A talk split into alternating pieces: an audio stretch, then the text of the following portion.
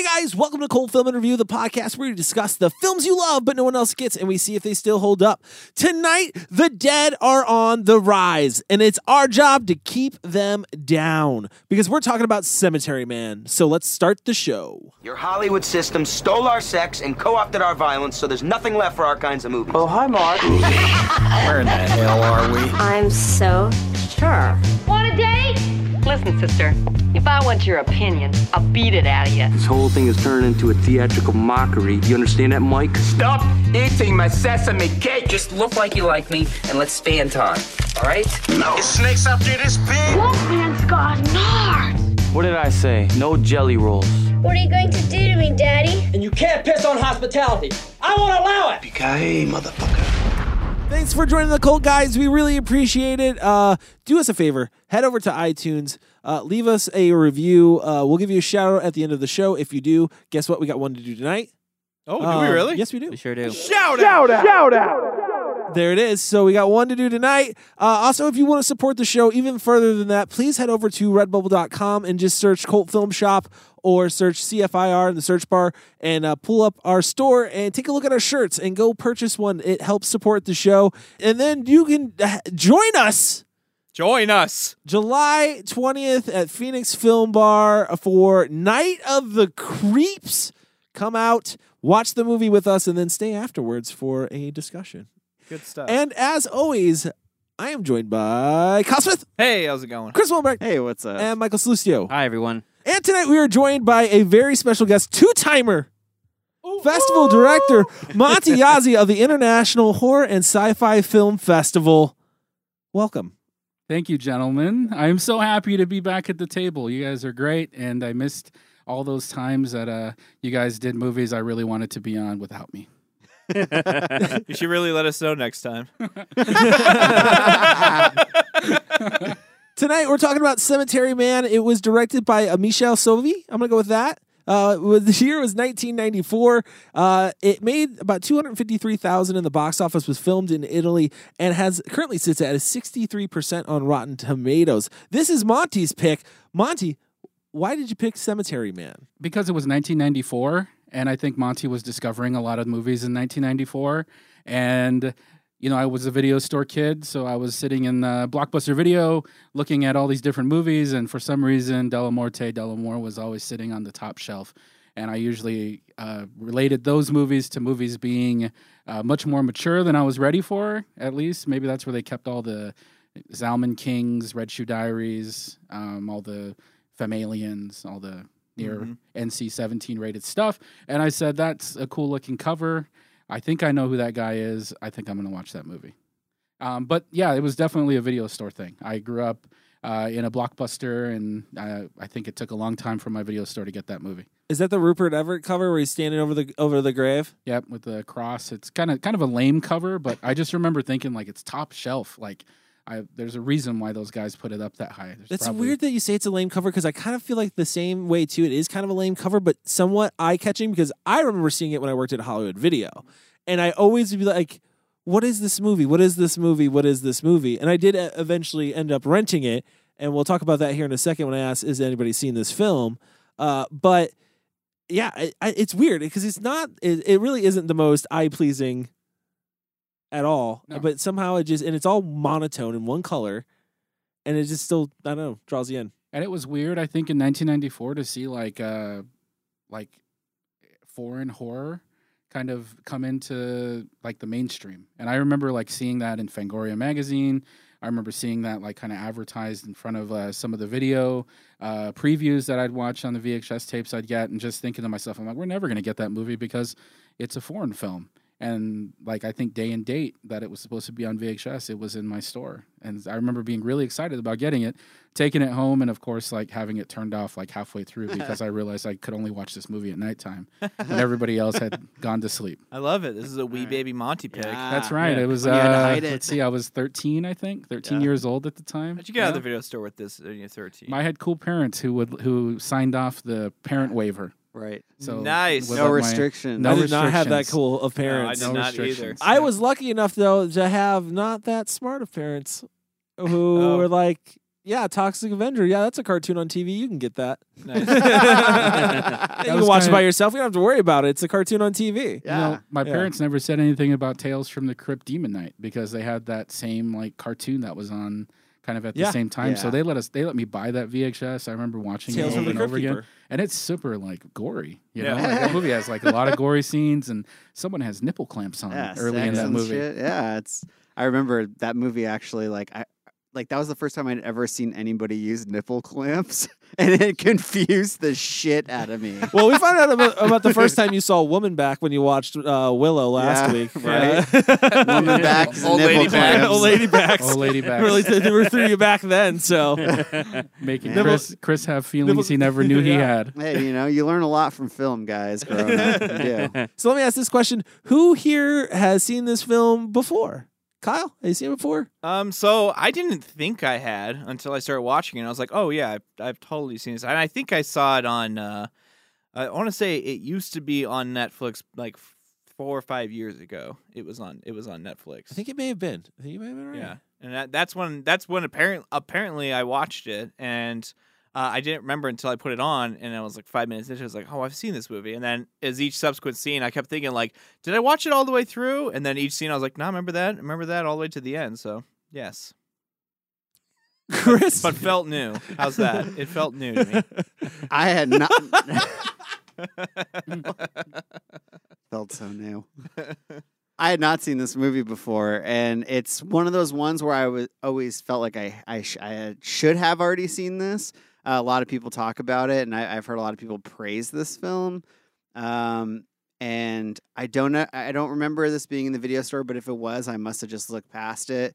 Um, also, like I, I I do remember seeing this artwork at some point, like that you guys are the, the art you're talking about, but I always thought it was an older film that just had like a newer looking like 90s cover, you know? But I, I didn't realize that it was actually made in like the mid 90s. I thought this was like an, an earlier film. The movie has like a very 80s aesthetic the entire Yeah. time. Like it almost feels like it's in the vein of like like that late 80s push. But I'm I'm, I'm actually a little surprised cuz out of the group, I thought you would be the one that had seen this movie before anybody else. Like I'm actually really kind of shocked that it wasn't that that wasn't one that you discovered first. It, it's not. It's not something that, you know, I guess not something that drew me in if it was on the shelf. And people have talked about it, but I've never just, I've never come in contact with it. Like, like somebody wasn't, hey, let me, you know, let you borrow this and check it out, or hey, you should go watch it over here. Nobody's really ever like offered it to me. You know what I mean? So Was this more surprising, or more surprising that he hadn't seen Rocky Four?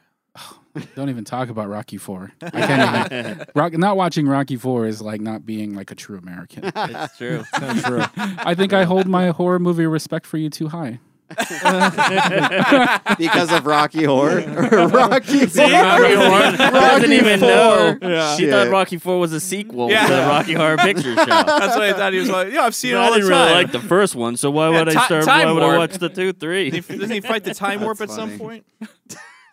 Mike, have you seen this before? I was kind of like in the same boat as Kyle. Like, um, I'd see, I've I've seen half of it. I know that for a fact, and I kind of remember it was like I think like at 3 a.m. and it was on Showtime, and I was like, "Ooh, Rupert Everett, I can't quit you."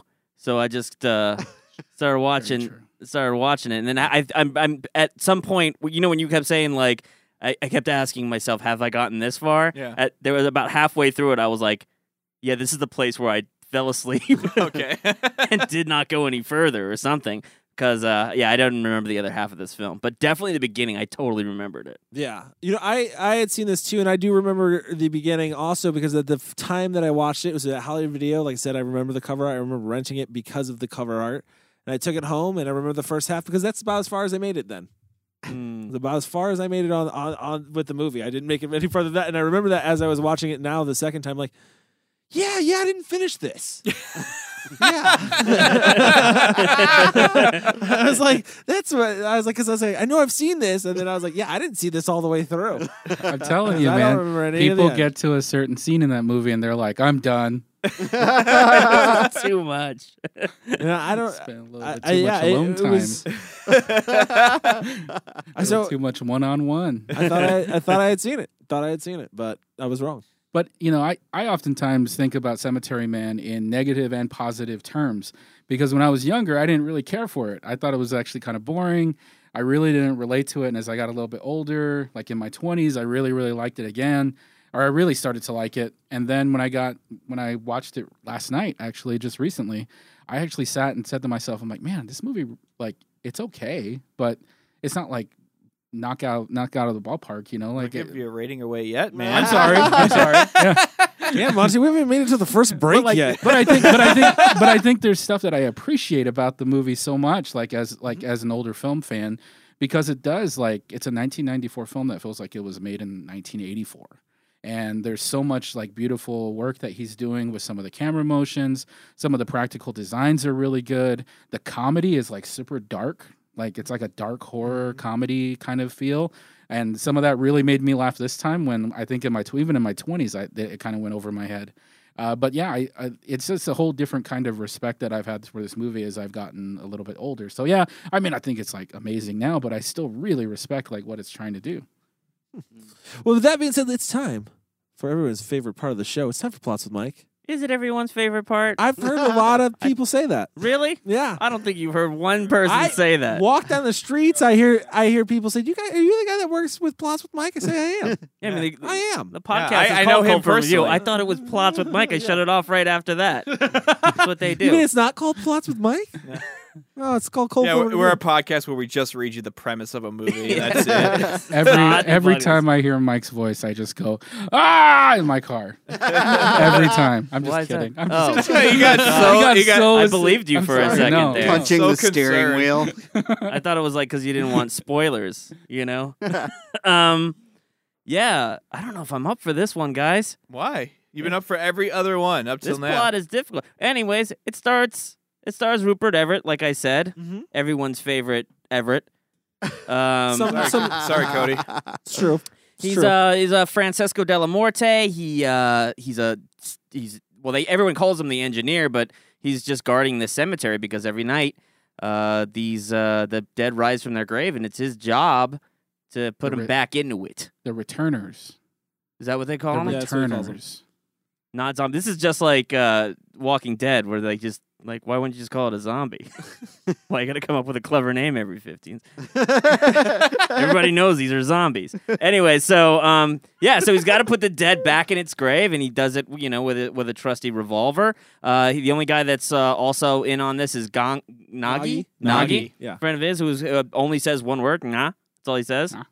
And uh, one day, uh, uh, a man is buried, an older man, and his wife is is gorgeous.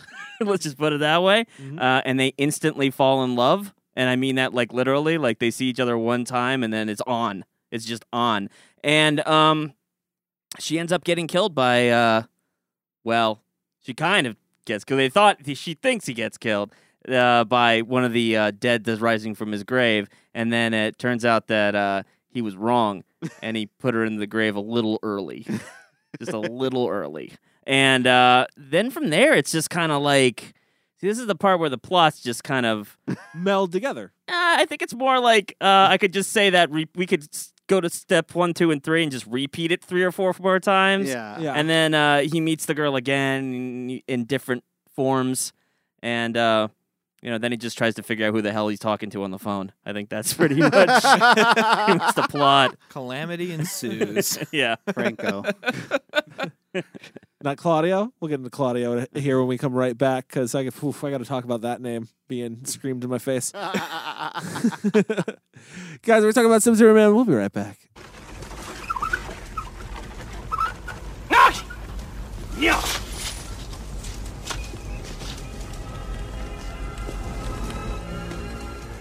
Stop killing the dead.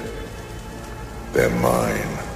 If you don't want the dead coming back to life, why don't you just kill the living? Shoot them in the head. Are you listening to me? Let's get into this film because I got questions. Okay. I do. Of I, I don't want to get into the end yet because I, I got questions there and where this unravels to. Um, but so it's weird. This movie has, to me, it has some sense of how do I put this? It's a small town USA in Italy feel to it because Everybody knows everybody. Everybody knows. Well, it's everybody knows everybody, and I feel like a lot of um, Rupert Everett's story in this film is I got to get out of this town, even with the when we get into the end, which that feels like in a very we see this in a lot of uh, I, I feel like American films. So I kind of picked up on that a little bit. I don't know if anybody else did. Um, I got like a lot. I don't know. It felt I didn't pick up on that, but like I I've seen seen a lot, a few other Italian horror, like horror films and Argento films and stuff, and especially um, especially uh, the Beyond has that kind of vibe. And I don't know if it's just an Italian thing where it's just like everything happens in these tiny little villages where crazy shit seems to go on. But like I, I got I picked up on that. I didn't equate it to small town USA. But I also thought, oddly enough, I thought this was a Spanish film for most of the movie until until I, I realized it's Italian. I don't know why that is. Hmm. Anybody else get that? No, No, Uh, I didn't think it was Spanish. I did.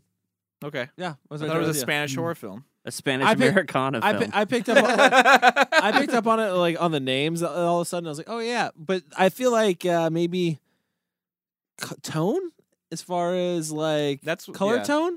Yeah, I Is would that probably say that. I think that's where I was too, inside the cemetery, especially in their uh their apartment and house thing. I don't know what that is.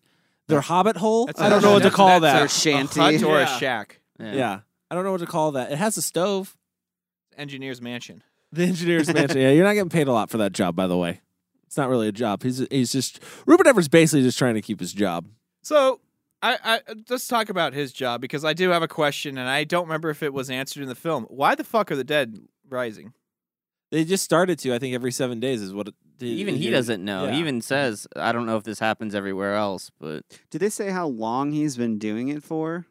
Because No, that's I don't kind of what think I'm they curious. do. Like, how There's long like- has he been there doing like that? bits and pieces like that that like I wish were peppered in the film because I feel like they those left me questioning more than uh, absorbing. I feel like But he's that's also, I think, kind of the Italian aspect of like how they drew their narratives.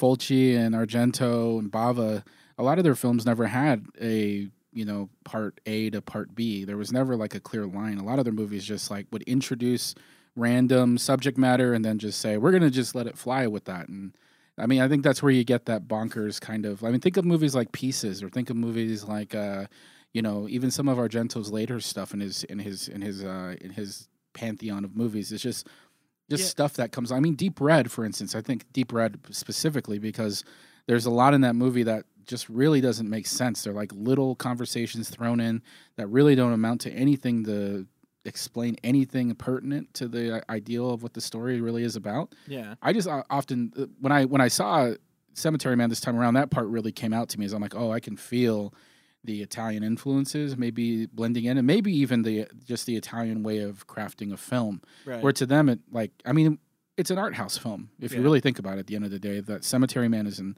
art house film. I totally get the bumbling. Uh, the bumbling aspect of like that little small town America, because you got a bumbling cop who, even at one point in time, doesn't even assume that this guy that he's been talking to is spoilers, the the killer in town, and the he even screams it, you know, I did it, and nothing happens.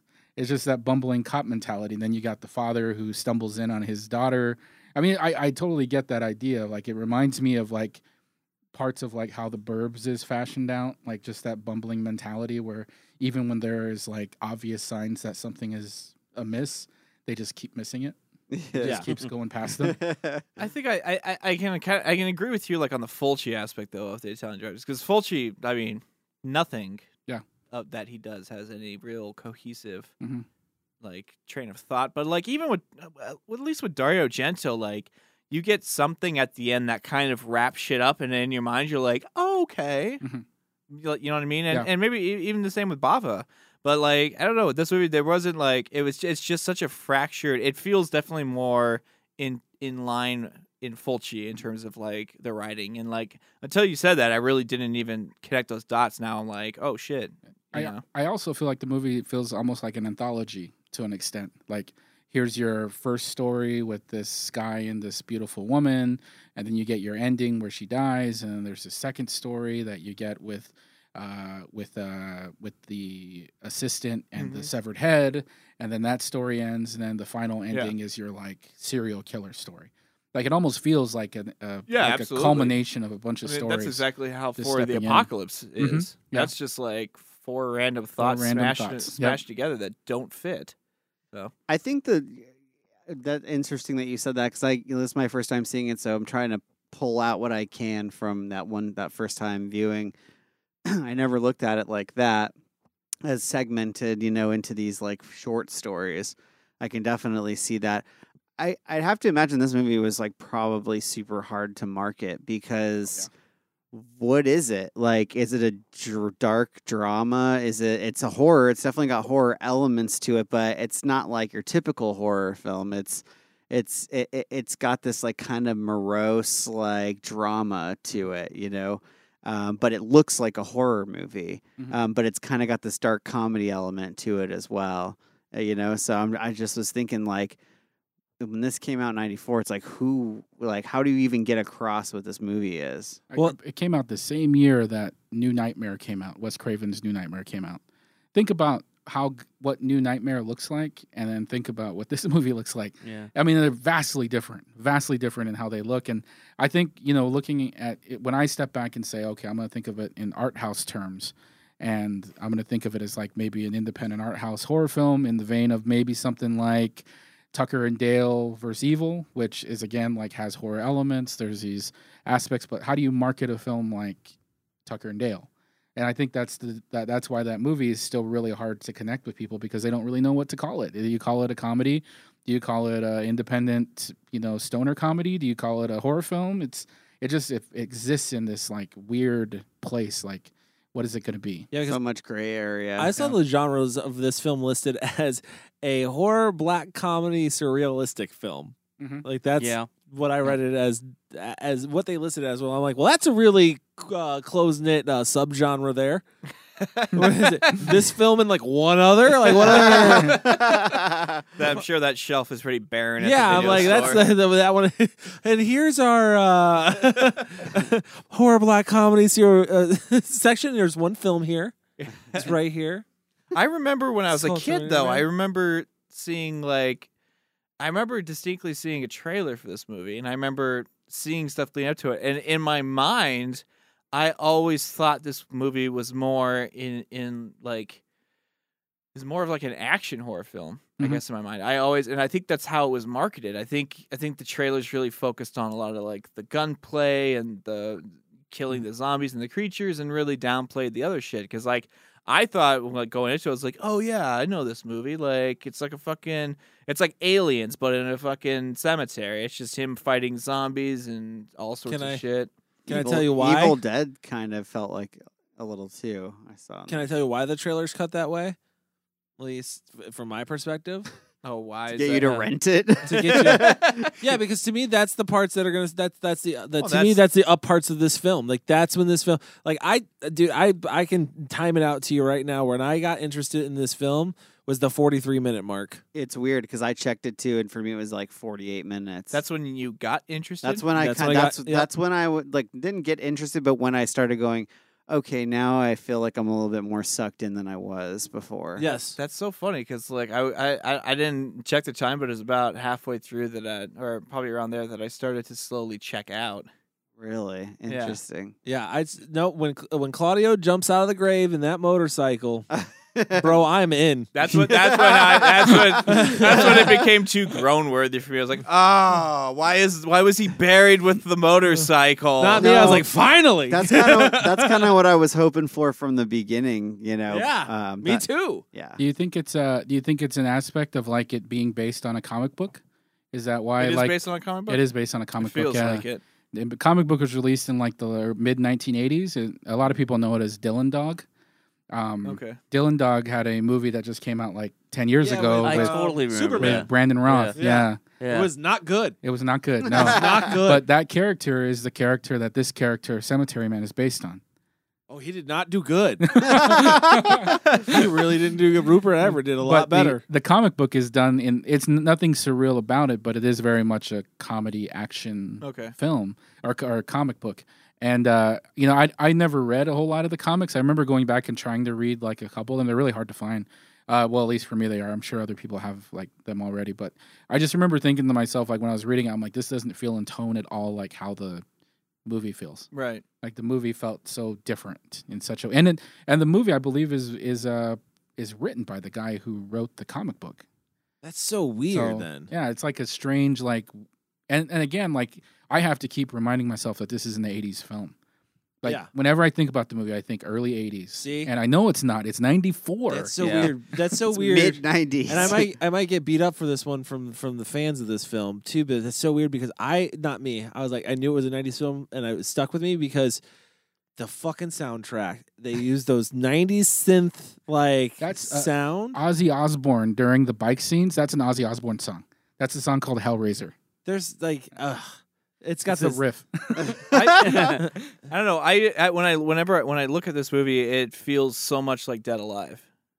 I Like- agree with that, but Dead Alive came out ten years prior to it. Oh, was that? I believe 80s? so. Okay. Dead Alive, Dead Alive is an I thought 80s Dead Alive movies, was yeah. in the 90s. Yeah, I thought as Dead well. Alive was like 91 or something. Was something. it? Maybe I'm wrong. Maybe I'm wrong. I don't know for sure, but I It at thought it least was looked like like looked like it, it it in quality and but also in tone. You know, it had that that dark comedy kind of aspect, that wackiness. It did, it did, but it didn't get whack. It didn't get as wacky as Dead Alive gets, and I think that It takes- maybe hurt it a little bit. I think it hurt it a little bit that it didn't get to it until at least the 43 minute mark. yeah, The first 40 minutes of this film are, is for me at least were, were is tough to swallow.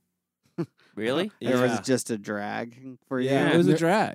There's nothing that in, that that gets you with that first like uh that relationship the with any of like that didn't connect with you at all. No. no. Okay. Yeah, yeah. I just That's couldn't. weird.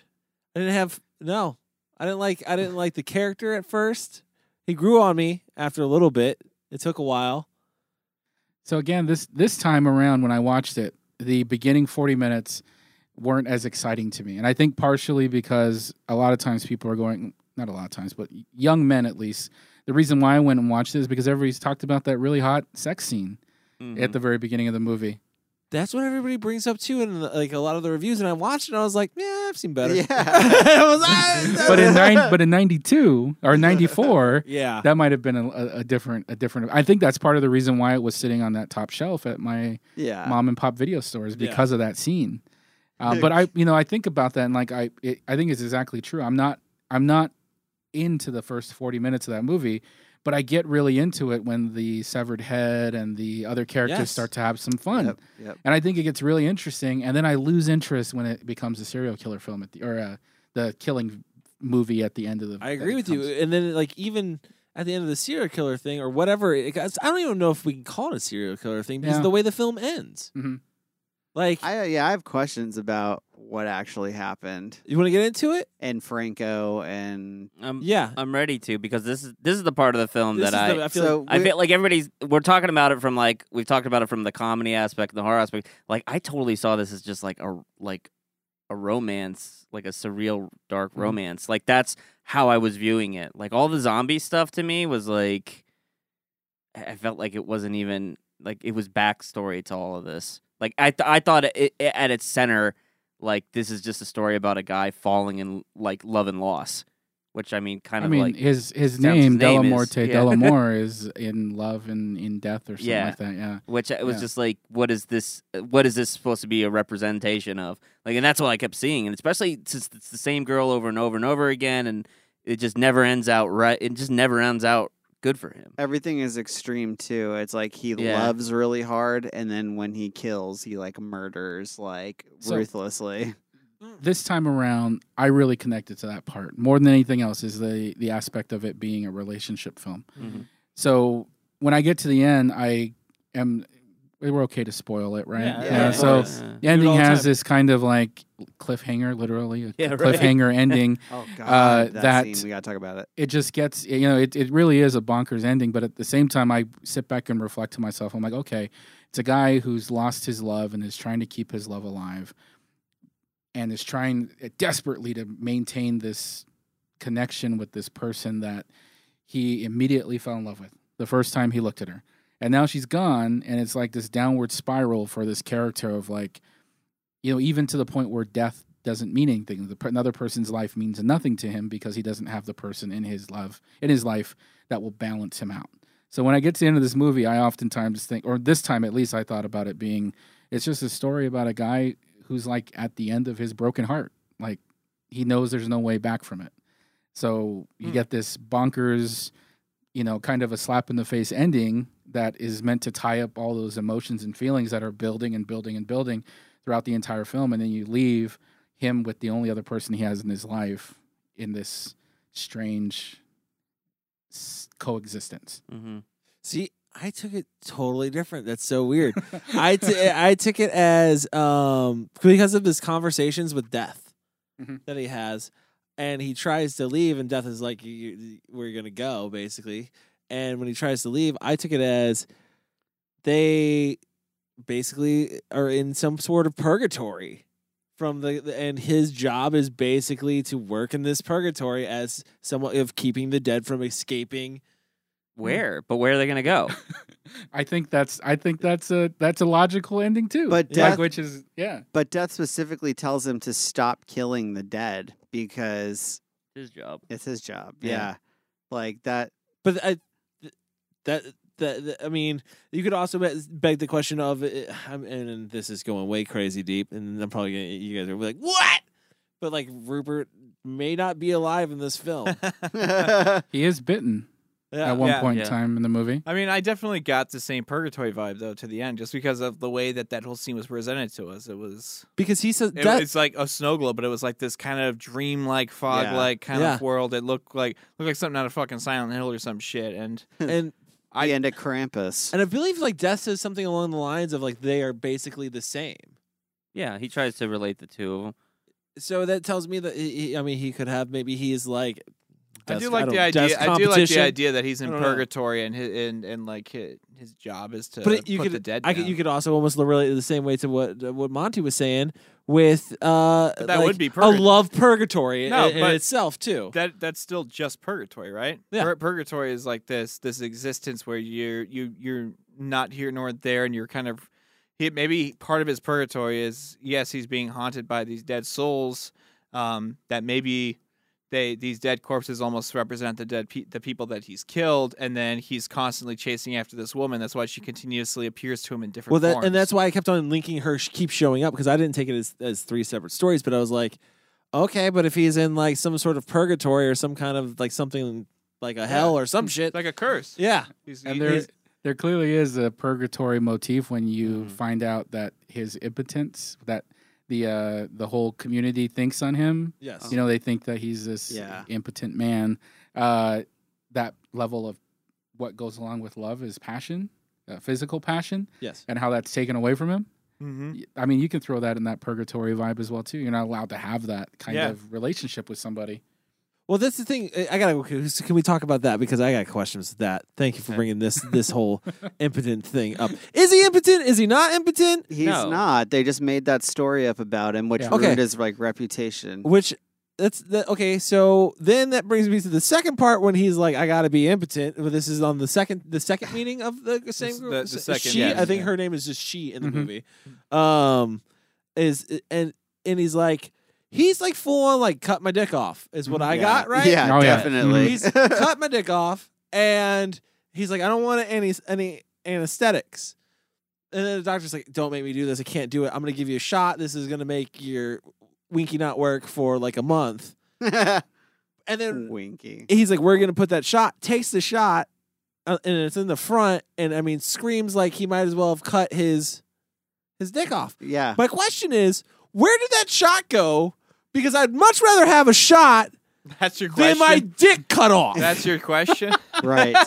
Where did the shot go? Is my question. What do you mean? It went in his dick. Yeah, when his dick. That's why he's screaming so much. You're saying you're saying he, it caused that much pain to put a shot in the dick. But he's like, But gonna, he's- he he's ready to says, just chop it cut it off. off. Yeah. I don't need any anesthetic. Just cut my dick Get off. the blowtorch. I'm ready for that. He hits him with a goddamn The needle. the guy hits him with a goddamn needle, and you think he got his dick cut off. But I think that that goes to say about something about this character is that he wants to be tortured. Like, and it, I think that's a pretty Yes. Yeah. common theme with his entire character is that he, it's like almost like he in, like he doesn't want happiness.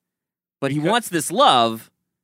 He does. He doesn't want I think, happiness it's, I think because what it is he because can't he can't have, the the love. Right? Yeah. Exactly. So yeah, and that's why that's why he subjects himself to that, and that's why I think he goes on this kind of like disconnection from the rest of humanity, killing spree and shit. That is just kind of torturing himself and finding different ways to torture Well, himself. And then, like right after that scene that you're talking about, we get the encounter with the woman, and which is just like this time at Monty at the age I'm at saw that scene and I was like, what is that about? Yeah, I said the same Wow. thing. I said the same thing because her line is like, "The man raped me, and I didn't like it, and then we did it again, and it was good. So now I'm leaving you for him." And I was like, "Really? What the fuck?" yeah, Like that one. That one fucked me up a little bit. And the other Eh. pi- hard pill I had to swallow with this one is I got to talk about it because I can't. Gnaghi and like the teenage mayor's daughter. yeah, that's some That weird shit one- right there. Even though n- n- we're given the impression that Gnaghi has the intelligence of a child, um, it just that was just yeah. He's just not. a I was like, I'm glad they turned it comedy. Yeah, because Yeah. yeah, yeah, they make it, they play it up really comedic the entire time. Yeah, I'm like, I'm glad you did because that's still gross. yeah. Yeah, Yeah, yeah, Yeah. there was a layer of like uncomfortability like the whole time that But- you know kind of kept you laughing, but you're like, should I be laughing? I love. I loved how how sweet she stayed though through it. After he puked on, it, she's like, "Oh, he's just so sweet." I He just know. jumps on the but back she was of also, but Claudio's she was also motorcycle. she was also treating him like he wasn't human. Like, what is that? Yeah, what Yeah. is it? Like So, Jesus. that was Buy me one, that one, daddy. that, that one, yeah, that one scene kind of weirded me out Fucking because he, Wonka scene right pu- there. he Yeah. pukes on her, pukes on her, and she's just like, ah, ah, it's okay. Back of the motorcycle, gone. Yeah. and the boyfriend's like, they don't even go change her clothes. I know. She just, Fucking So I'll drive reeking, fast enough to blow the puke off. yeah, just scr- Smells like spaghetti. her and Claudio screaming down the road with with his other biker gangs, and then turns into one of my favorite cutaways I think I've ever seen in a movie. Because I I laughed out loud. And this is one of the scenes that actually made me laugh. Is when the bus crashes into the kids, which I uh, that are on the motorcycles, I thought was awesome, Yeah. right? But when the bus goes over the cliff, they're like, "Yeah, we don't have the money for that. Let's just show a horse's face." and do the sound effects, dude. I laughed so hard. I was like, "That's what you cut away to?" They'll to?" get it. Yeah. I was like, "You cut away, you cut away to a horse." But yeah, the Gnaghi, the Gnaghi thing. Otherwise, from that, like the, that kind of bothered me. But he's probably my favorite actor in this film. So did the hit on the head make him able to talk again, or was he just well, hiding it's that weird. the whole time? That's a weird thing too, where him and they both they sw- kind of switch places. Mhm. it's that weird coexistence that they have. I Yeah. think it, that's where that's what I got out of it at least at the end when. You know, all of a sudden Gnaghi can speak, and the only response that Francesco can give back is the Nah, Nah. yeah, Yeah. is the only word that I mean. Oh, okay.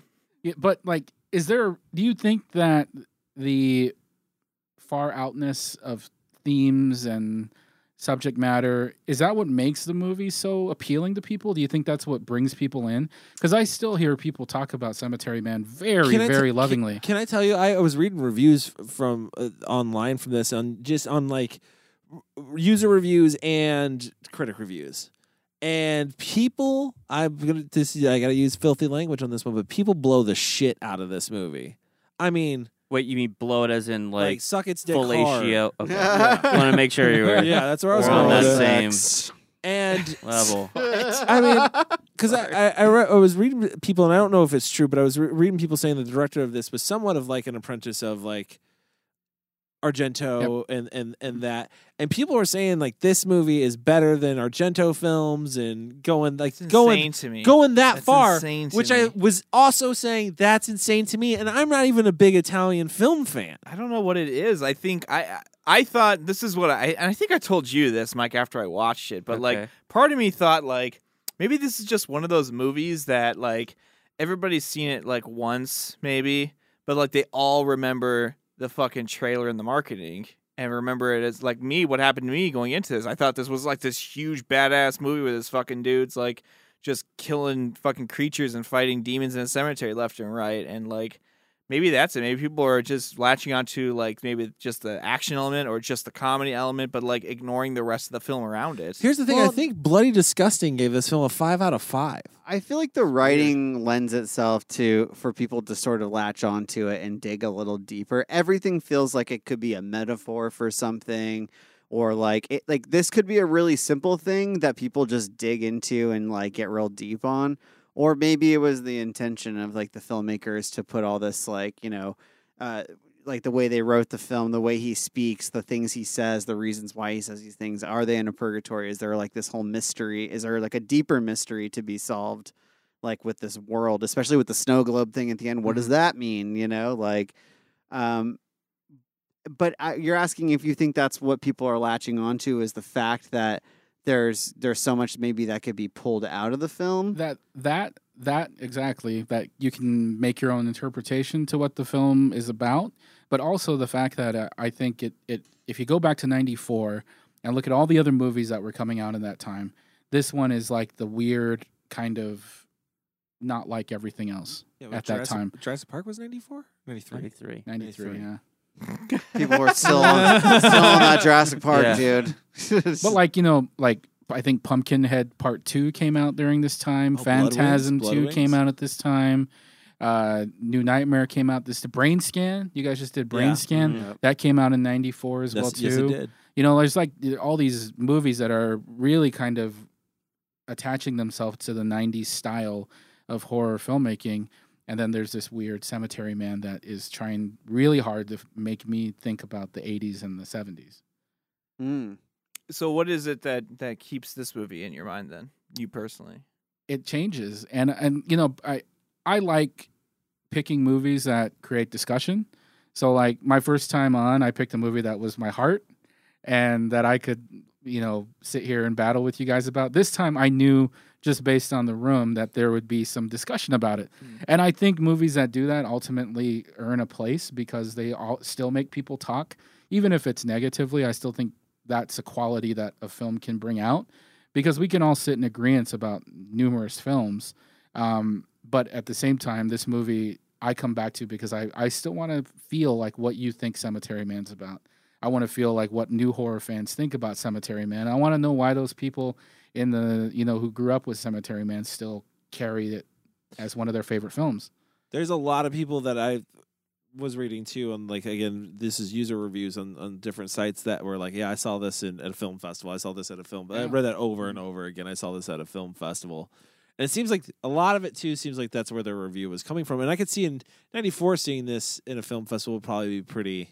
This would be pretty pretty. Well, I mean, this is this is the this is the boom of the indie film art. I mean, Yeah. this is Yeah. where Reservoir Dogs starts coming in, and this is where all the indie darlings like Kevin Smith start coming into play. Also, I don't know So, I really what horror was doing at, in the festivals at that time. Mm-hmm. Do you like? Was that even really a big genre for the for the major festivals? I mean, if anything, it was the uh, smaller independent things that were coming out. Like Yeah. Brain Scan had a major release, and Yeah. you know all those other movies had major theatrical releases, or they were going straight to straight to video. This would be like a this would be like an A twenty four film today. I could totally feel it, like Yeah. uh, like it, It would, would. be. Yeah, It Yeah. would. I Just did like think less, I did think less killing, that's for sure. I did think I did think while I was watching this, like, man, I I, I think I would dig a remake of this. I don't know. They did it. It's called Dylan Dog. Okay, it's, it's not really Let a me remake. rephrase that. It's not I really think a I could dig a good remake of this. Yeah. I mean, I, I mean, you put it in the hands of somebody who has a nice aesthetic, who understands like the the balance they're trying to get. I think you get something super interesting if you really focus it on the characters and not so much about the extra stuff. See, I think if you focus on the extra stuff and and You get Dylan Dog. yeah, I guess maybe you get Dylan Dog then. Guess that's true because I don't know, like. I think you got to keep a little bit of the, the. You would have to keep a little bit of the art house element, but then actually give a cohesive story, That's all I would really want is actually something that's like a little more a, a cohesive. cohesive story with a little more action. I a don't. little mi- more I don't action mind. to I it. don't mind something having um, open-ended concepts that we can pull from and create. But I would like some sort of more cohesive point A to point B in this movie. See, man, am, am am I the only guy here that couldn't have been bothered with like making a story out of this? Like, I thought all the surreal aspects of this film, that's what I dug. like all if you're talking about this as being an art house film versus like a horror film, like I don't give a shit about being a horror film at this point. Like I'm way more into this reading this film and trying to trying to pull something from it and seeing it as this surreal experiment about or this story about love and, and death and like they're coinciding with. I mean, I th- the ending for me, I I mean, quite honestly blew me out of the water. I I loved it. Like I was super into it. Um, Blew Be- you out of the water. yeah, yeah, it definitely and- did, man. Like I was, I, I, I, I, it left me thinking like, wow, what was this? Because right when I thought I knew what was going on with this film, like it, it was a weird moment where he gets to the where he tries, he goes through the tunnel, and then it opens up and he hits it, and I knew like immediately, I'm like, it's gonna be like there's a wall or some shit. Like he's stuck. This little town isn't real. Mhm. Like nothing's going on here, and and the moment I'm just like, that's the moment where I'm kind of like, oh, this is where this film's going. Okay, but that whole getting hit in the head and then he starts talking, and then he goes, nah, like that's where I was just like, all right, well now we're back into me not knowing the fuck is going on. Can I just say that there was another part that confused me with his relationship with his friend Franco, the guy who's always talking Oh, on yeah. the phone to? Why do I just get this weird impression that that's not even a real person? That that's he's like almost talking to himself. Like I I don't know why I got this vibe that like that was just a character in his own mind. Oh, that's that a- he talks to. I think he definitely did, and I think I agree. Yeah. yeah, I agree one hundred. because he did, Franco doesn't recognize him at all when he wakes up. I think it was he just tells him like, to get the fuck out. I think it's like the only guy he met because he just turned in that form that the second mayor gets. Well, is that why he also kind of falls in love with this girl because it's like the only girl that's ever come around, really that's ever like I mean, I don't know. Like that that's the only like Well, there's that- female that, I saw. There's that. Oh no, there's the the old lady who keeps returning to find out where she's going to bury herself. and she keeps calling them both handsome and blah blah blah and all And that. she was pretty at one point and old, and it says the whole both line. I, I was kind of confused on what their relationship was supposed to represent. I couldn't figure that one out. That's what, I'm saying. Like I think I feel like there's a lot of things that are supposed to represent things, but I don't know. I don't know if I just feel that way or if that's true. True. Yeah, I agree. You know. Yeah, that, and it's a weird feeling to have in a film. So do you think what what are you trying to say? You thinking like he's faking it? What's that? Like, do you think that like it's he's just putting a bunch of weird shit into a film and none of it really has any? No, no, I would like to Okay. believe that it has more meaning to it. Um, but you know, and I don't know if that, you know, maybe that's what's good about the film is it opens it up for debate. But I do always See- question if it's like gone too far. I Well, like, what, uh, how do you watch a Holy Mountain and then like how do you how do you coincide those two films? Like, because there's times Right. when you're watching Holy Mountain, Right. you're like, what the fuck is Hol- going on? Holy Mountain's probably a little bit more heavy-handed with like the symbology and shit like that. But Can I answer that question as a person who uh, is not a fan of that of that film, and I can feel like I can point out the differences in this too? Is that and and don't take this this, but uh, Holy Mountain doesn't have to me doesn't have an aspect of it where it would be entertaining to a wider audience where there's glimpses of this entertainment element in um I would say Cemetery Man. I wanted to call it Dylan dog. Uh, in Cemetery Man that are like entertainment for like the like a horror fan. Like a horror fan there's there's moments in Cemetery Man that a horror fan could watch and be entertained just on the horror aspect of alone with the gore and like some of the zombies and stuff like that which are you know are cool where it's more there's definitely like a heavier hand with I feel like less tongue in cheek and more heavy hand with um Holy Mountain. Like in that it's less of a comedy. Like I like Yeah, because I feel like when you maybe that's the thing too. Maybe that's just a hard mixture to do is like a, a, a surrealistic comedy. Maybe that's where the disconnect that I was having with it is because it would take you out of that surreal like where you're never taken out of like the surrealistic I feel like vibes of Holy Mountain. You're just kind of trapped in it, unfortunately.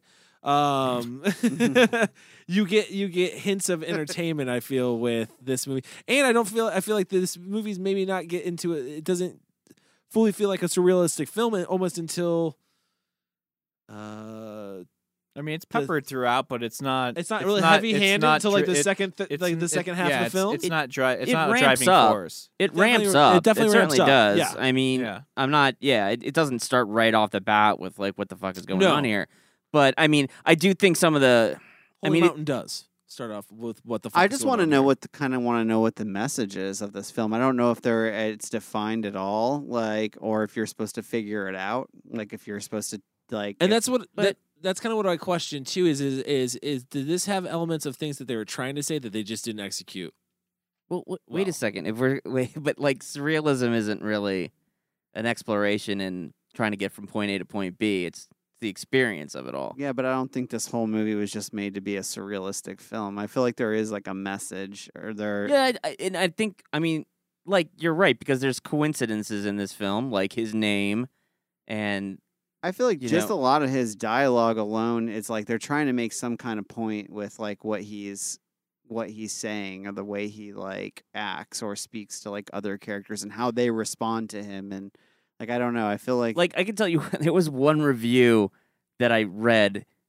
Um, I can't remember where I read it about this when I was researching this film, and the the critic was pointing out the obvious references to fascism. And I remember watching it and being like, "Where the fuck did he see Dude, that?" I wondered the same thing. I saw the I think I saw, saw the, the the the same review, and I was like, "Where did you get this?" like, I was I was really like questioning that. I was like, "Where did you get this?" My my my theory on it, maybe, and, and I could be wrong on this. I sometimes feel like in uh, Italian films they'll throw in that surrealistic thing just because they don't know how to translate a story. I don't, I don't, I don't know about that, dude. Sometimes I feel that way. You're losing me on this one. I'm just. I mean, and as I- an Italian, I'm, I'm, you're bordering on racism. I don't know if I like where this is going. I can say it. You can't say it. no, I just I don't know because it's, uh, they this- just made movies how they know how to make movies. Like I don't know. don't like, get me wrong. Like there's things. The story is to me is not the strong suit of this film. If you're if you were gonna put anything, if you want to know the real story, of that is is, is the the cinematographer of this film. God, God bless whoever that is, because they did a bang up job. Production for sure Oh, was yeah. top notch. I feel like. on Yeah, the this. shots in this, the shots in this film are fantastic. Just ridiculous. There's ridiculous. just amazing stuff. Just ridiculous. So I feel like the story is almost somewhat second handed to the shooting style in this film for me. But there's but there's cle- there's clever flourishes that have to be coming from the director. Like I I love the part where he shoots the girl the first time, Mhm. and that um like scarf or uh, sash goes over his head, and he's like looking at her through this thing. Mm-hmm. Like that's not something that a cinematographer came up with. That's something the director said. Like Sure. we're doing Uh, this. He he talks a lot about a, a lot about his influences on art Uh-huh. as well too, and how art like really Yeah. uh, connected with him to like the whole scene where they're making out with the shawls around their head Mhm. is actually an art piece, like an example of like Ah. an art piece that the the director admired quite a bit. Wow. See, and I feel like the the story was in this movie for me at least was told more visually than it was actually with the dialogue and what was displayed on screen as far as like story goes. Yeah, and I, I think the only reason that I have that I wish I wanted more from the story, a more cohesive one, is because like I can't sit there and as a as like a viewer, I can't sit there and say this is hundred percent a surrealist film, like because I don't feel like it goes enough in that direction. I feel like it plays to several different audiences.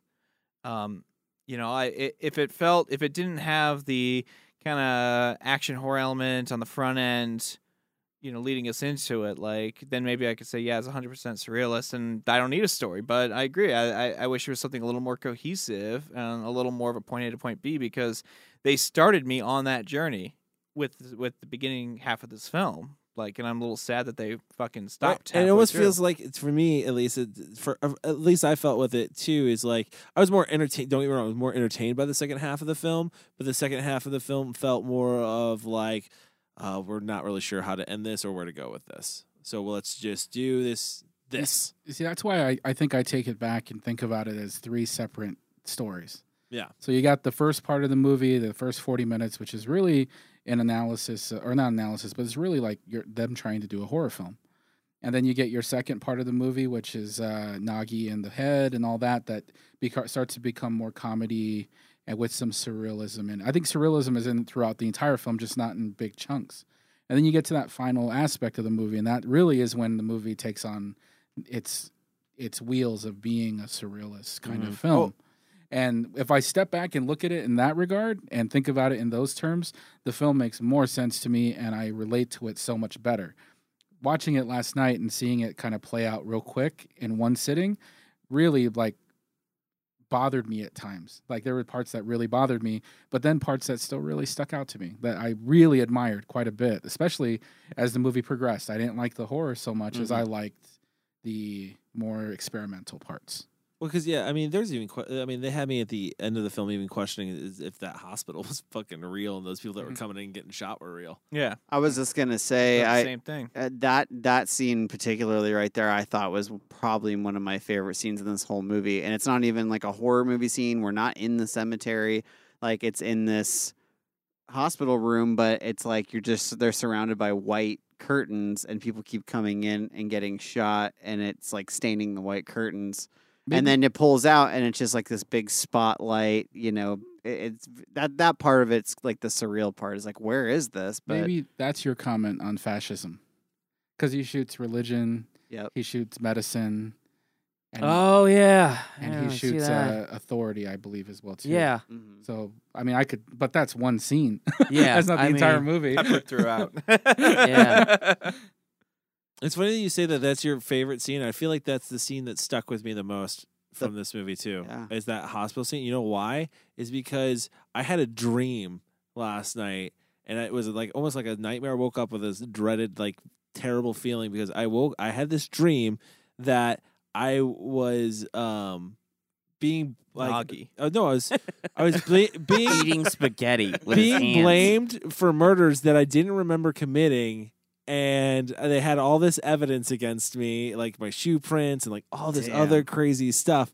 And I was like, but I didn't do it because I couldn't remember doing it. But like, no, you did it. And I was just like, oh my god! And it was like the same kind of weird. I got it from this movie. I know Cody I got it from this Everett. I don't know. It sounds, Making a that sounds like the, the plot of Candyman, but all right. oh shit! No. You've been watching. It's You've been watching scan. like It's brain the scan. staircase. Yeah, that's Uh, a good it's also scan. brain scan. Yeah, brain scan. Fucking Co- podcast Cody, getting you, you, dude. You just you shouldn't have banana spaghetti before bed 'cause you just get weird dreams. banana spaghetti. Everybody catch that? Put Yes, I banana did. Slice You those did. fucking Yeah. spaghetti. I wanted to vomit. Like Jesus. Uh, what was that instrument he was playing? Because I think the actor is a. Uh, It's like a He's a- viol- a- it's a kinda musician. Kind of homemade violin violin. thing. I think yeah. that actor is like a famous musician from what I was reading. I don't know if that's true or Well, not. I don't know. Yeah. Oh, choice role. Again, I- again, and- my favorite. No, he's one of my. He's my favorite actor in this film. any actor that like again like The Shape of Water that can have a great performance and no dialogue like mm-hmm. is I mean that is like the true test I think of good acting. You know, it's like you can only tell your character or like act your character through your facial expressions or grunting. You know what I mean? It's like I was impressed. I uh, because I'll- you always knew exactly what that dude was feeling. Yes, I give. I'll give uh, Rupert Everett credit too. He grew on me like a like a fungus. It was slow. It, it took a long time. I did. I was like, dude, I just do not like him in this movie. And by the end of it, I was like, he was pretty good in that movie. Oh, really? Yeah. I, I liked him from the get go. I, I, don't know if it's just the character I maybe didn't like from the get go. Like just that that like he just he seemed kind of like I don't know what's snooty. Snooty. Arrogant. maybe, Yeah, and like a little bit uh, just that ass kind of an asshole. I'm gonna go with asshole. Yeah, I'll go with asshole. I, there was a moment, man, at some point, maybe two thirds of the film, where I was trying to figure out, I was like, does this film just hate women or something because they're just so terrible? And then I, there was a moment where I kind of looked at Rupert Er- Everett as kind of being like a whiny, yeah. kind of like, get your shit together, dude. Like, you know, like don't blame it all on women. You know, I, well, but you know, I, I don't know if that's what it was trying to go, or if it just accidentally. Blame it on the alcohol. It- that's what I did. Exactly what I did. Um, I can. yeah, some weird it's moments. funny that you bring that up because now I can kind of see that where it's like he. I feel like he does blame that woman for a lot of his troubles, and it's Well, really him. It's the same woman over and over Yeah. again, and she kind of. I mean, the first one not so much. That's his fault, right? Like, I mean, he shoots her, and you know she wasn't dead yet, right? yeah. Um, but the other two, it's like how absolutely uh, what what's the word to use? She's just like so uh, flippant. That's not flippant, right? What does that mean when you're Untrustworthy. In well, his yeah, the, the second one for sure. She's just The like third one, back too. and The- forth. the and third the third one one just turns out to be. Yeah, but the, it's, it's weird. Like, her, of her three personas, right? The first one like grows to learn to kind of like love him, and then is like super into him, right? Yeah. To the point where after death, she still wants to be with him, right? Mhm. The second one, like absolutely turns her emotions off on a dime. Like it's such as this weird moment where she's just like has no idea, like a schoolgirl. Like she's just completely. uh God, I wish I. I, I don't know that? why I can't figure out the word for this. Well, it's when you, you don't know what you want. Naive. Yeah, kind of. I guess. I mean, Indecisive? yeah, indecisive is is also another one. That's an easier one. yeah, it's, right. But like You- she, leave she your immediately leave your like- English literature degree at home. I mean, li- listen to it. Like even the way she she tells she's I can't be with a guy uh because who has a penis essentially, right? So then he goes off and he does this thing, and then she's like, I got raped and that was horrible, but then I thought I'd try it again, and then it was kind of cool, and now I'm super into sex. But I still like it. Like it just reminded me, like what, like what a fucking horrible person. Well, she what's has the no whole idea what thing she about wants. her? Like she's like, but and we're getting married, but we can still be together. He- She friend zones him pretty he know- hard. He Yeah. knows that Yeah. we can. It's he- called the friend zone, Yeah, that's what it's Chris. called, Chris. That's what that But movie's she's called. saying they can still bang and stuff. No, No, no, no, no, no. no, because he What movie she's did on you the watch? assumption now that he can't do it, right? Yeah. So they'll never bang. So they're friends. But they're just in- they're just gonna they're just gonna watch Gossip Girl together. Yeah, that's all they're doing. That's it. That's true. And then, the, but the third one, she's she's a prostitute, so she knows it the whole time. She's just manipulating him the whole Yeah, time. yeah, yeah. She's in control of this whole but situation. she but but but yeah, but but she sells him a lie. They also Well, they, they, okay. the, the two of them basically kind of did that, right? Do you think this is? Let me ask you this question. Tuition's expensive. Let me ask you this question because now you got me thinking, Mike, with your descriptions of this. Do you think that this in your three part story thing too? Do you think this is the beginning and middle and the end of a bad relationship with all the same woman? That's what I've been. Does most of your relationships end with you having to No, pay no, them money for just sex? a bad Yeah. no no no bad relationship of like the things that you go through like maybe that that maybe that doesn't that that whole thing of the whole thing of because that sounds like some excuse that like if a girl cheats on you that sounds like you, you come up with some bullshit excuse of like oh yeah she was you know I don't know I mean, it's a I- cla- ra- it's- I, I- would say mean- she was raped and she liked it but that's it's a you know what I classic mean? love story of like opposites attract, and then one of them gets raped, and No, then no. becomes a prostitute. There's no what, what I mean is you The they meet classic. so they meet right away and they fall in love super fast right meet ri- right away fall in love super fast then they well, not the first time. She he has to. She, yeah well she, quar- she- he's got a quarter a little bit got quarter, and then, he and then he they- then he shows her a decrepit old crypt, and then it's you know they fall right in the love. water park. Boom, and then he ends up he ends up killing that relationship, and then it's like he almost gets back together with her, and then it gets ruined again, and then he gets back together with her, and it gets ruined again. Like we've all, you know what I mean? Like Well, I think we've all the- been through I that think it is- the, relationship. the second two is chasing the first one. He's trying to recreate the first one with the second two, with the other two. Well, even that's a even that so could be a thing the, with the first one, yeah, and I think this is what Monty brought up earlier. It's like, look, he fell in love, and he's trying to recapture that with with each of these, and I he's, feel like he those- keeps but I think- trying the I think- same way he did the first time, I but think it the keeps same going girl, poorly. but I think it being the same woman represents he's in purgatory. something. I feel like he's just seeing the same woman. I feel like that might be a different woman, but he's just seeing it as the same Oh, woman. There you go, Chris. I liked the I- purgatory idea better, but that's cool too. That's a good one. I also think as well too that if you look at the strongest emotions that the character is having with each one of those women, it, it's an interesting commentary on love because the first one is really lust that she's he's having with the woman. Yeah. The second is love because he'll do anything to be with her, and then the last part is loathing, which mm-hmm. is like kind of this whole dynamic of like the different kind of emotions that you might feel in a relationship. See, Monty said it better than me. Yeah. That's what I said, Why but just- he just said it better than me. Exactly what I said, guys. See, this is the That should shit. be a new segment of the show. Like, let's go to let's go to Monty for Cody's thoughts. Can we have? Can we just like? Can we just have you on standby on Thursdays? We're gonna call you up, Hook me up Monty. on This is Skype. what Cody's trying to say. Yeah. Can you put it together, maybe? It's like This man, is he like- does it every time. Like we had to call a lifeline. It's Yeah, okay. having a hard time understanding Cody right now. It's time to call Monty. Much like Millionaire, you only get one. You only get one, so use it wisely this episode. Let's do this, guys. Let's take a break. When we come back, we'll talk more about Cemetery Man. Thief. Thief. You may have killed your wife and daughter. Okay, I'll give you that. It was me who knocked off the three girls. What are you doing stealing my murders? What kind of fucking friend do you think you are? I suppose you thought you were doing me a favor, huh? Put that out immediately. Smoking is not allowed in here. He's in a coma, he doesn't even notice. Everything's shit. The only thing that's not shitty is sleep. What are you doing on the floor, sister? She's praying. All right, guys, we are back. Let's rate this mammer jammer, shall we? Rate it.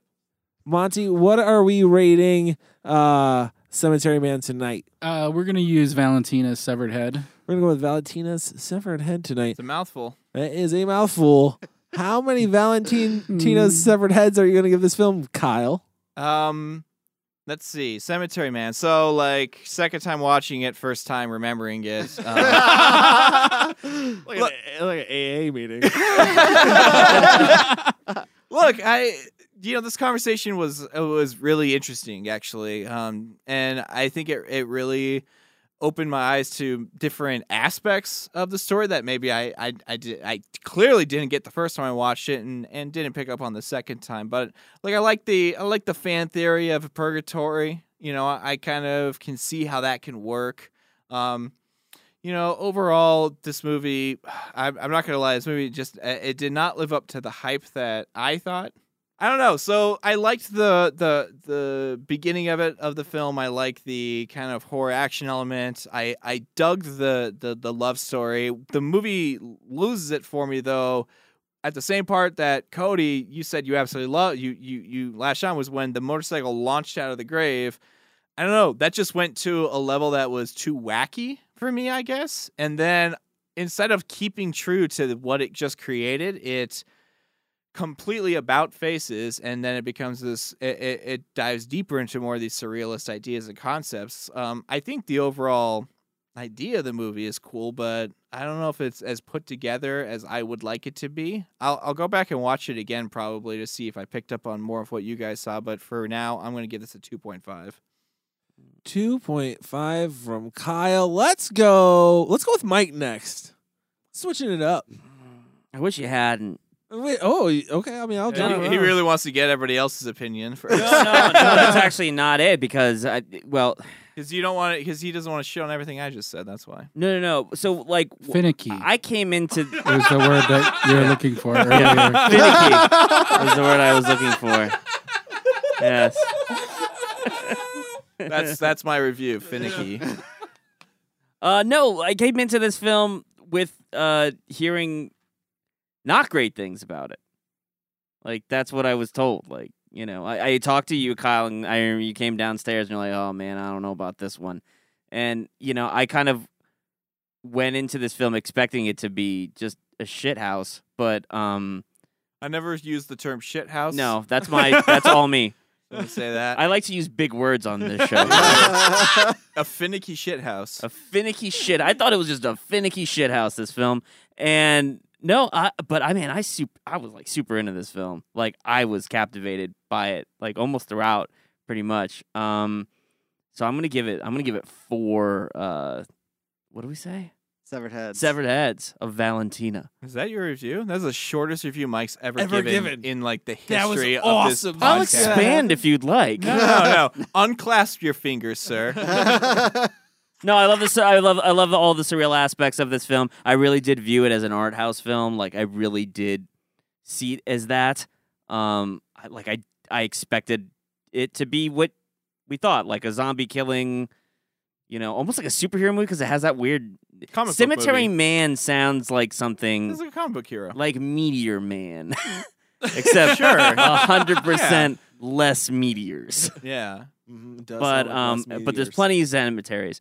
Um, no, I I really dug it. I don't know that it hit the mark that it was shooting for, but I thought it was a, a, a crazy trip trying to get there. I guess so. Yeah, there we go. Four. Four. I'll go next.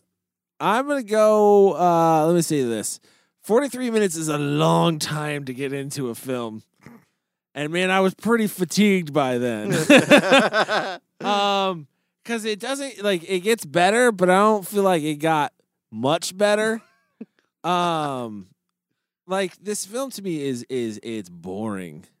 Uh, the comedy for me doesn't hit. Uh, I had more fun talking about it with you guys Yeah. than watching it. I'm gonna rate this podcast five because it was a good good talk. Yeah, like that's yeah, I agree. Yeah. But uh, man, this watching this film, I felt like it was um I just it was it was a drag. And then when this there, there's there is upsides, right? The gore is pretty fun to watch.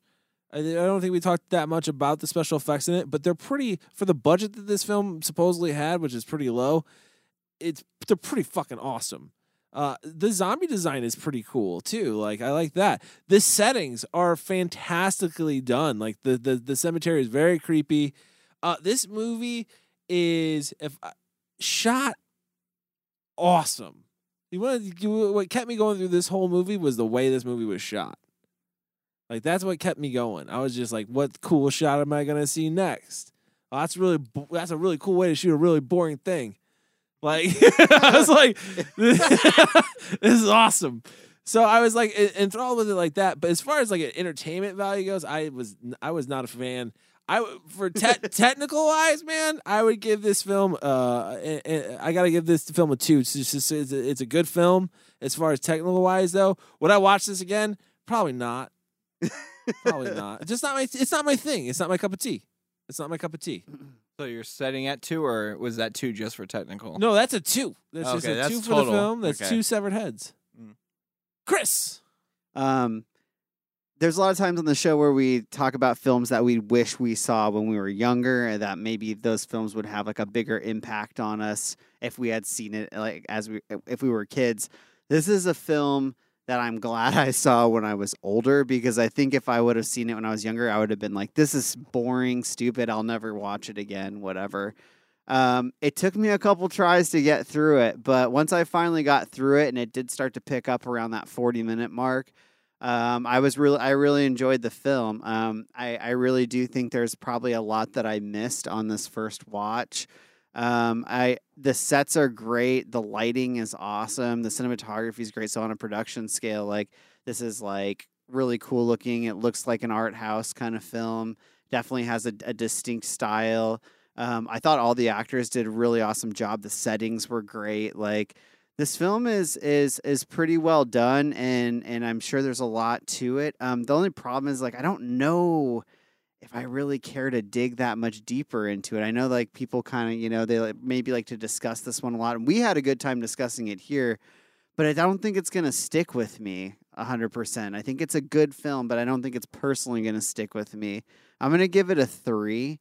Um, and that's not to like definitely see it, check it out. I think it's probably an important film, especially for a mid '90s independent art house horror film. Like this is this one kind of is is an interesting one, but for me, I'll stick it. I'll stick with a three. Monty. Uh, Thank you for having me, gentlemen. I, I really enjoy the conversation, and you guys are great film people. And uh, sitting here chatting about this movie makes me think about it in different ways. I don't like horror films that fit nicely into any kind of box. And in 1994, this film probably blew people's minds because it was building off of everything that happened in the 70s and 80s. With that said, this movie has transformed with me over the course of my life. When I first saw it, I remember not really digging it, not really getting into it, and then later on, when I got older, starting to really, really latch onto it and thinking it was this really good movie. Revisiting it out, I think this is probably my fifth time watching it over. Sitting back now recently and, and really taking a look at it, I really appreciate the aesthetic of the film. I appreciate the technique. I appreciate everything that goes into making this movie have life and come to life. I think it all works really nice. I don't mind the story being a little fragmented because that's how I view the film is in three different stories kind of pushed into one. With that said, waiting 40 minutes for the movie to kind of punch you shouldn't happen. That should come a lot quicker. With that said, some of the performances I think feel a little heavy-handed. I think Rupert Everett's uh, performance uh, doesn't come off as nicely as it did back when I first watched it. I still appreciate a lot of the other things that are going on in the film. I appreciate the practicality of the effects. I appreciate uh, the fact that the movie makes you think. But uh, older Monty now doesn't look on it with as fond eyes as younger Monty did. I'm giving this movie three and a half severed heads from Valentina. There you have it, everyone. We got a review to read, uh, so let's get on that. Uh, yeah, we have a review here. This one is from Ice Ice Fang. That is 1C3F at NG. Yeah, Ice Fang. Ice Fang. Got it. Yeah. Ice Fang. Did it, did it, did it, did it. Ice Fang. Thanks, Ice Fang. uh, his review says it's a five star review. Title says great podcast, and it says I listen to this podcast whenever I go for a walk, which is every day. Thank y'all for making my walks enjoyable and for introducing me to great movies. Let me say just let me just say this. Number one, thank you for your review. number two, number two, thank you for being being healthy. Yeah, Let's yeah, just, and you know, active, and active. Yeah, yeah. With a kick-ass name like that, you got to be active. Fucking Ice Fang.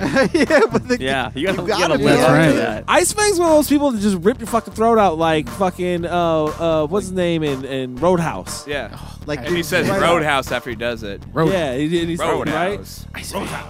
Roadhouse. Thank you very much, Ice Fang. Awesome review. Ice Fang tattooed on his neck. He probably does have Ice Fang on his neck. Thank you, Ice Fang. Uh, thank you, everybody who does leave us a review. We're at 96 now, by the way. So four more, we hit that 100 mark. Let's keep that What happens when we hit 100? You know what? We get Fireworks. Pizza party. yeah. Wow! Chris is buying. Nude, Wow. nude podcasting. Nude podcasting. So remember, leave us a review. We'll give you a shout out at the end of the show. Uh, do us a favor. Head over to um, iTunes. Like I said, leave us a review there. Head over to our YouTube page. Subscribe there. We got some content coming soon. Live event July 20th, Night of the Creeps, Phoenix Film Bar. You can get your tickets where, Chris? Phoenix.